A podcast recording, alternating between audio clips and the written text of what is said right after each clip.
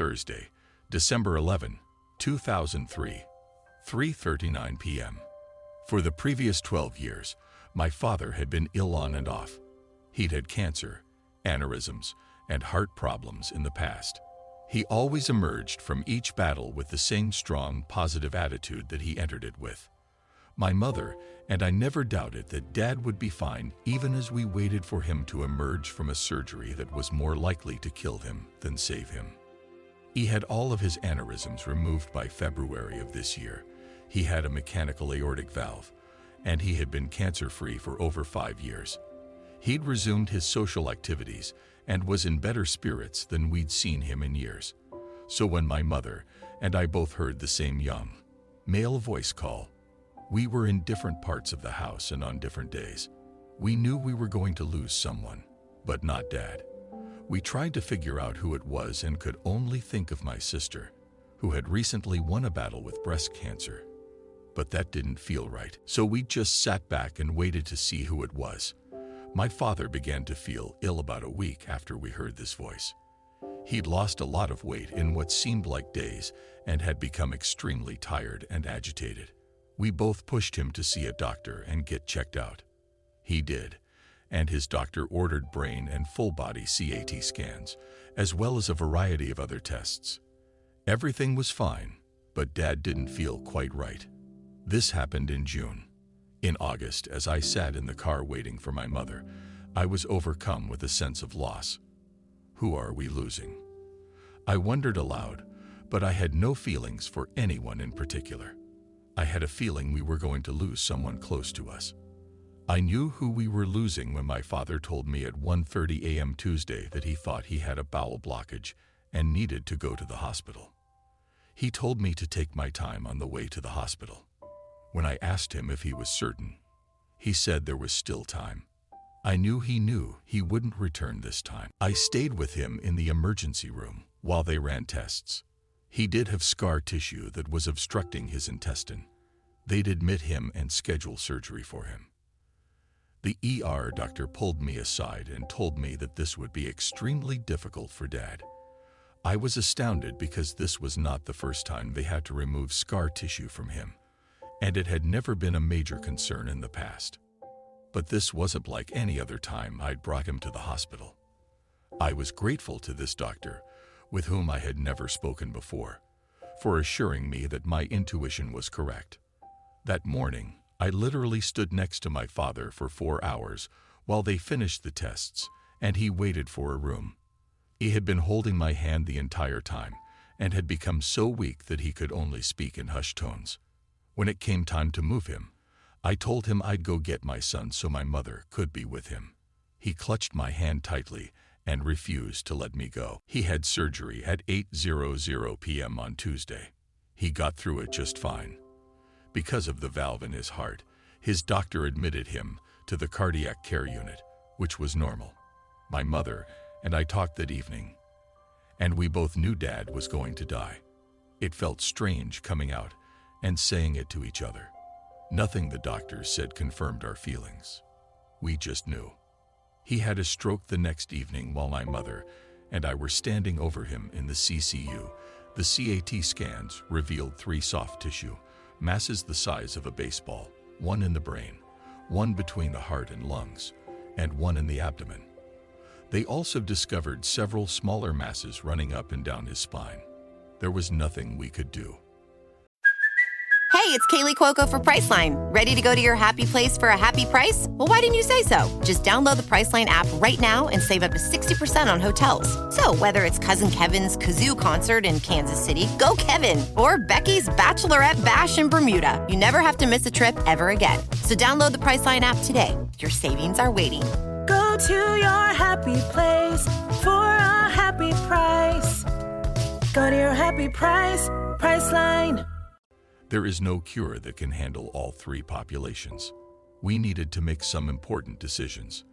We told Dad the next time we saw him, and he understood. He was paralyzed on his right side and couldn't speak by this point because the bottom half of both lungs had collapsed. He was able to communicate by pointing to letters and using facial expressions. In the presence of a doctor, I had to ask him if he wanted to keep the respirator on and if he understood that if it was turned off, he would die. He had no trouble making it clear to them that he did not want the artificial life support turned off, and he was fully aware of what was going on.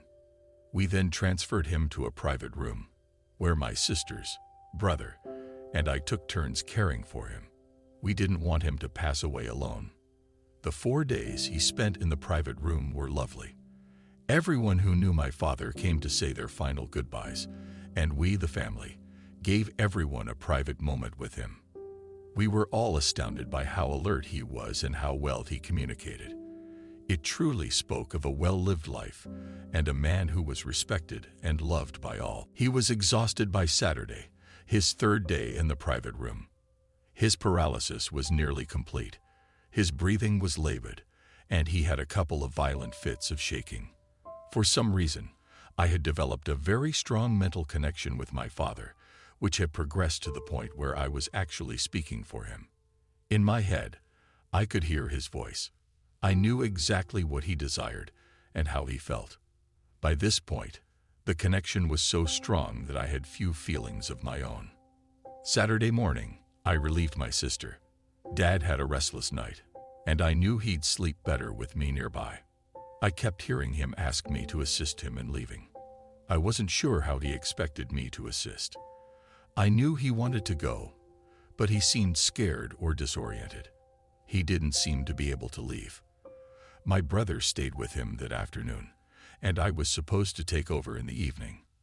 I informed my mother that I would be unable to return that night. I knew I had to assist him. I simply wasn't prepared for whatever it was that I was supposed to do. My mother understood how I felt because she had felt the same way on her previous visit, so she arranged for my sister and her husband to spend the night with him. I hadn't slept much since it all started, and Saturday night I actually slept for a few hours. I awoke early Sunday morning feeling more at ease than I had in days.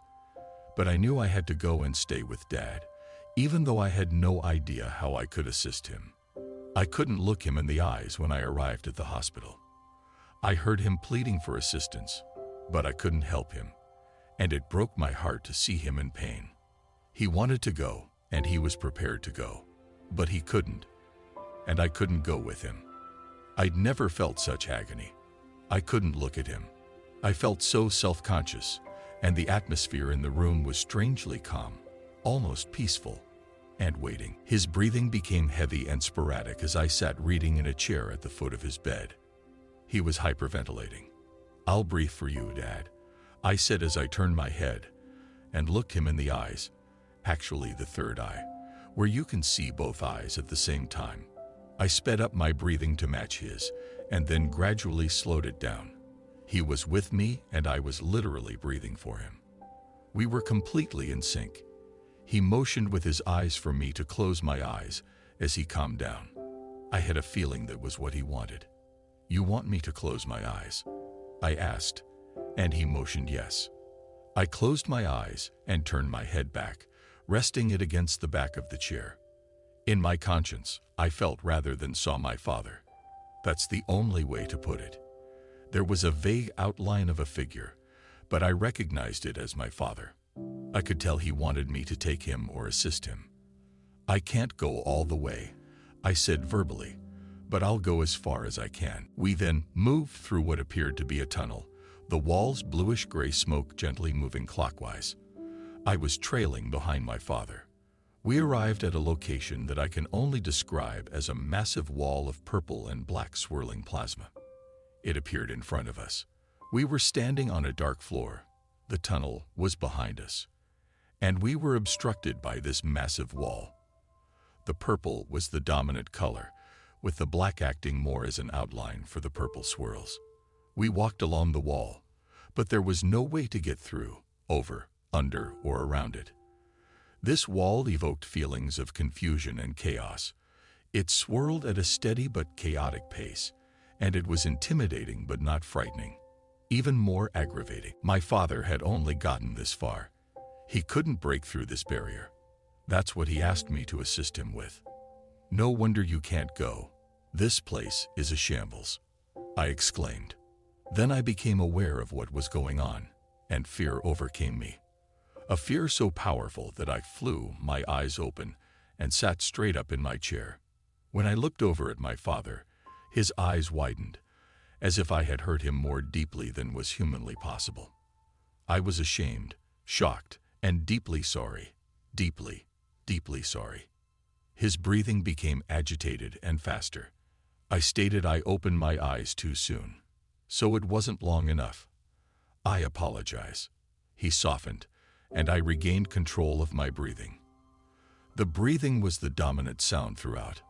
It was like a gauge or a line, and I used it, but I'm not sure how. He motioned for me to close my eyes once more, and we began again. When we arrived at the purple-slash-black wall this time, there were specks of orange dotted throughout it. My father was on the lookout for his mother. He was walking up and down the wall, calling out, "Mama, Mama," like a lost child. I began looking for her as well. It made more sense for her to come and help him than for me to do so. I called her Grandmommy Florence. I was very young when she died, and only remember her once.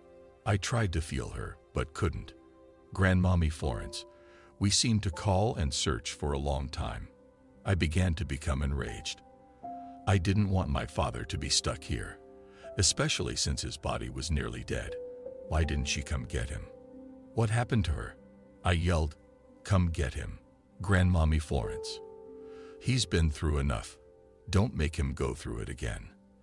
My demand was more of a plea because I felt so helpless. Then I heard orange from somewhere inside of me. I remembered reading something about orange, but I suddenly realized that the only way out of the purple was through the orange.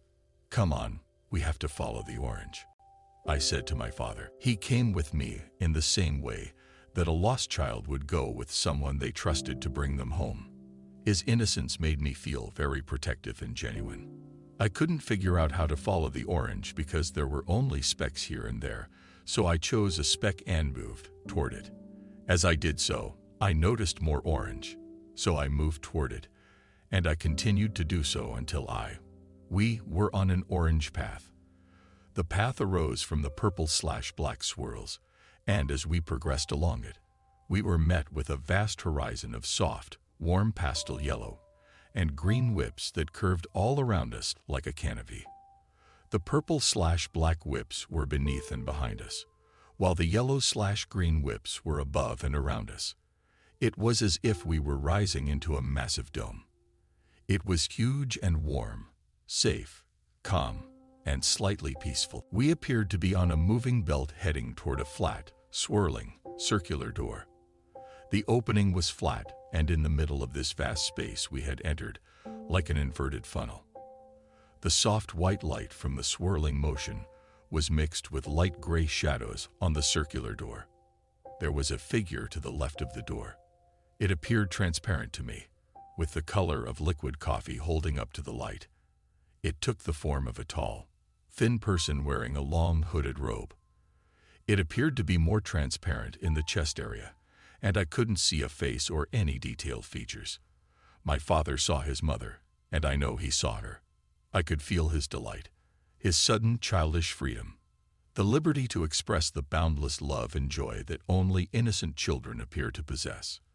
I was overcome with a love and understanding that no words can express, a desire to be rather than possess, an understanding of everything and nothing, a warmth that cleansed my soul's very fibers. I watched as my father moved in front of me. He had been following me up to this point and ran toward this figure like a child. I was still moving forward, but much more slowly. I felt as if I was shedding all pain and worry as I got closer to the door. I was finally home, at the location I had been looking for for so long. I had no reason to return. Nothing mattered anymore. I knew who I was and, more importantly, what I was and would become. As my father approached the figure, a harsh, loud knock rang out, followed by another and another. I heard what I thought was my father. "Now, I'm not so sure. Say, Lynn, please go answer the door," I said. "I'm not going anywhere. Lynn, go and answer the door." said the voice again, much sterner this time. Then, for some reason, I had the uneasy feeling that I was eavesdropping on a very private moment. I stated, okay, but I'll be right back. I got out of the chair, still seeing my father, the entire scene in my head, and opened the hospital room door. It was as if I were looking down from above at the nurse in the hall through a funnel. I'd like to take his blood pressure. Is that okay? She inquired. The hospital staff had been extremely courteous in not disturbing him without our permission. I looked at her, tears streaming down my cheeks, and said, "He's leaving now. I'm with him. He just found his mother. He's leaving right now." The nurse looked at me for a moment before saying, "Are you okay? Is there anyone I can contact? Can you deal with it? Are you serious?" I stated, "It's lovely, and I agree with him. Of course, I'm up to the task." Then she added, "I had a feeling you were psychic. I had a feeling you were." Then she began to tell me about how her mother died while she was not present, but she knew when it happened. I didn't want to offend anyone, so I said, "I have to go back. I want to be with him." She squeezed my arm and said she'd be right outside the door if I needed anything.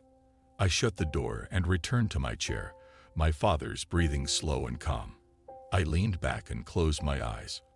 I was back on the orange path, but this time I was further away from the door than when I had left. My father and the figure had just stepped into the light. "Bye, honey, and thank you," my father said. As they approached the light, his breathing slowed. I knew he'd stop breathing.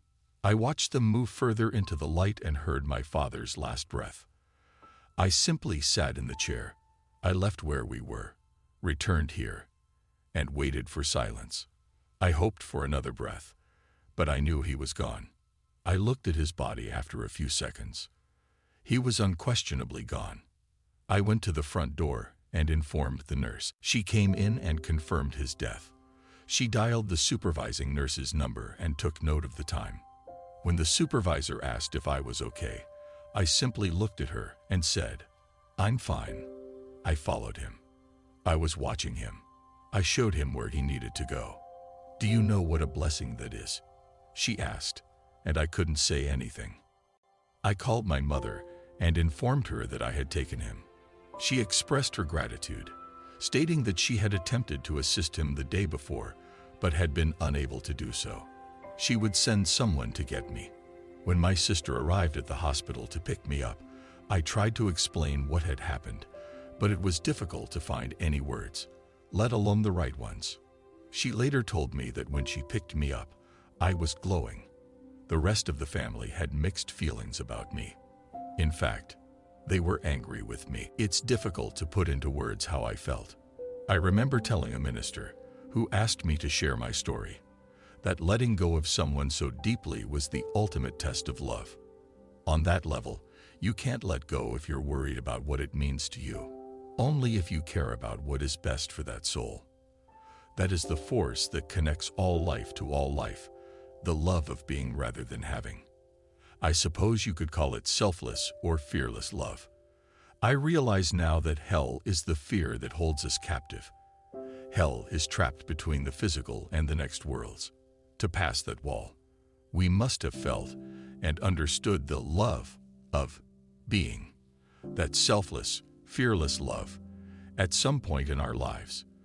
That is the love message, not what most of us think of as love. There can't possibly be anything in it for us. It doesn't matter how we understood it or how long we felt it. Just that we did. I lay down, closed my eyes, and was back at the purple slash black wall a few hours after I got home from the hospital. It's amusing, but it's not as intimidating this time. When I looked behind it, I discovered it was a curtain. I crept behind the curtain and up the path, where I saw my father far away in the light. I wanted to go, but the curtain appeared in front of me and said, "Not yet." I'm still trying to figure out how and why I was able to accompany my father. According to what I've read and tried to research, this is not a common occurrence, though I'm not the first person to have such an experience. There are a few things I'm certain of right now, and they are that we are much more than flesh, bones, and blood, that our actions, and even thoughts here, mean far more than we can imagine, that love is far greater and far more powerful than most of us realize. I also know that my Father and any other soul, living or dead, who has known true love for another being are safe, and will be safe for the rest of eternity. I know we can all go home now.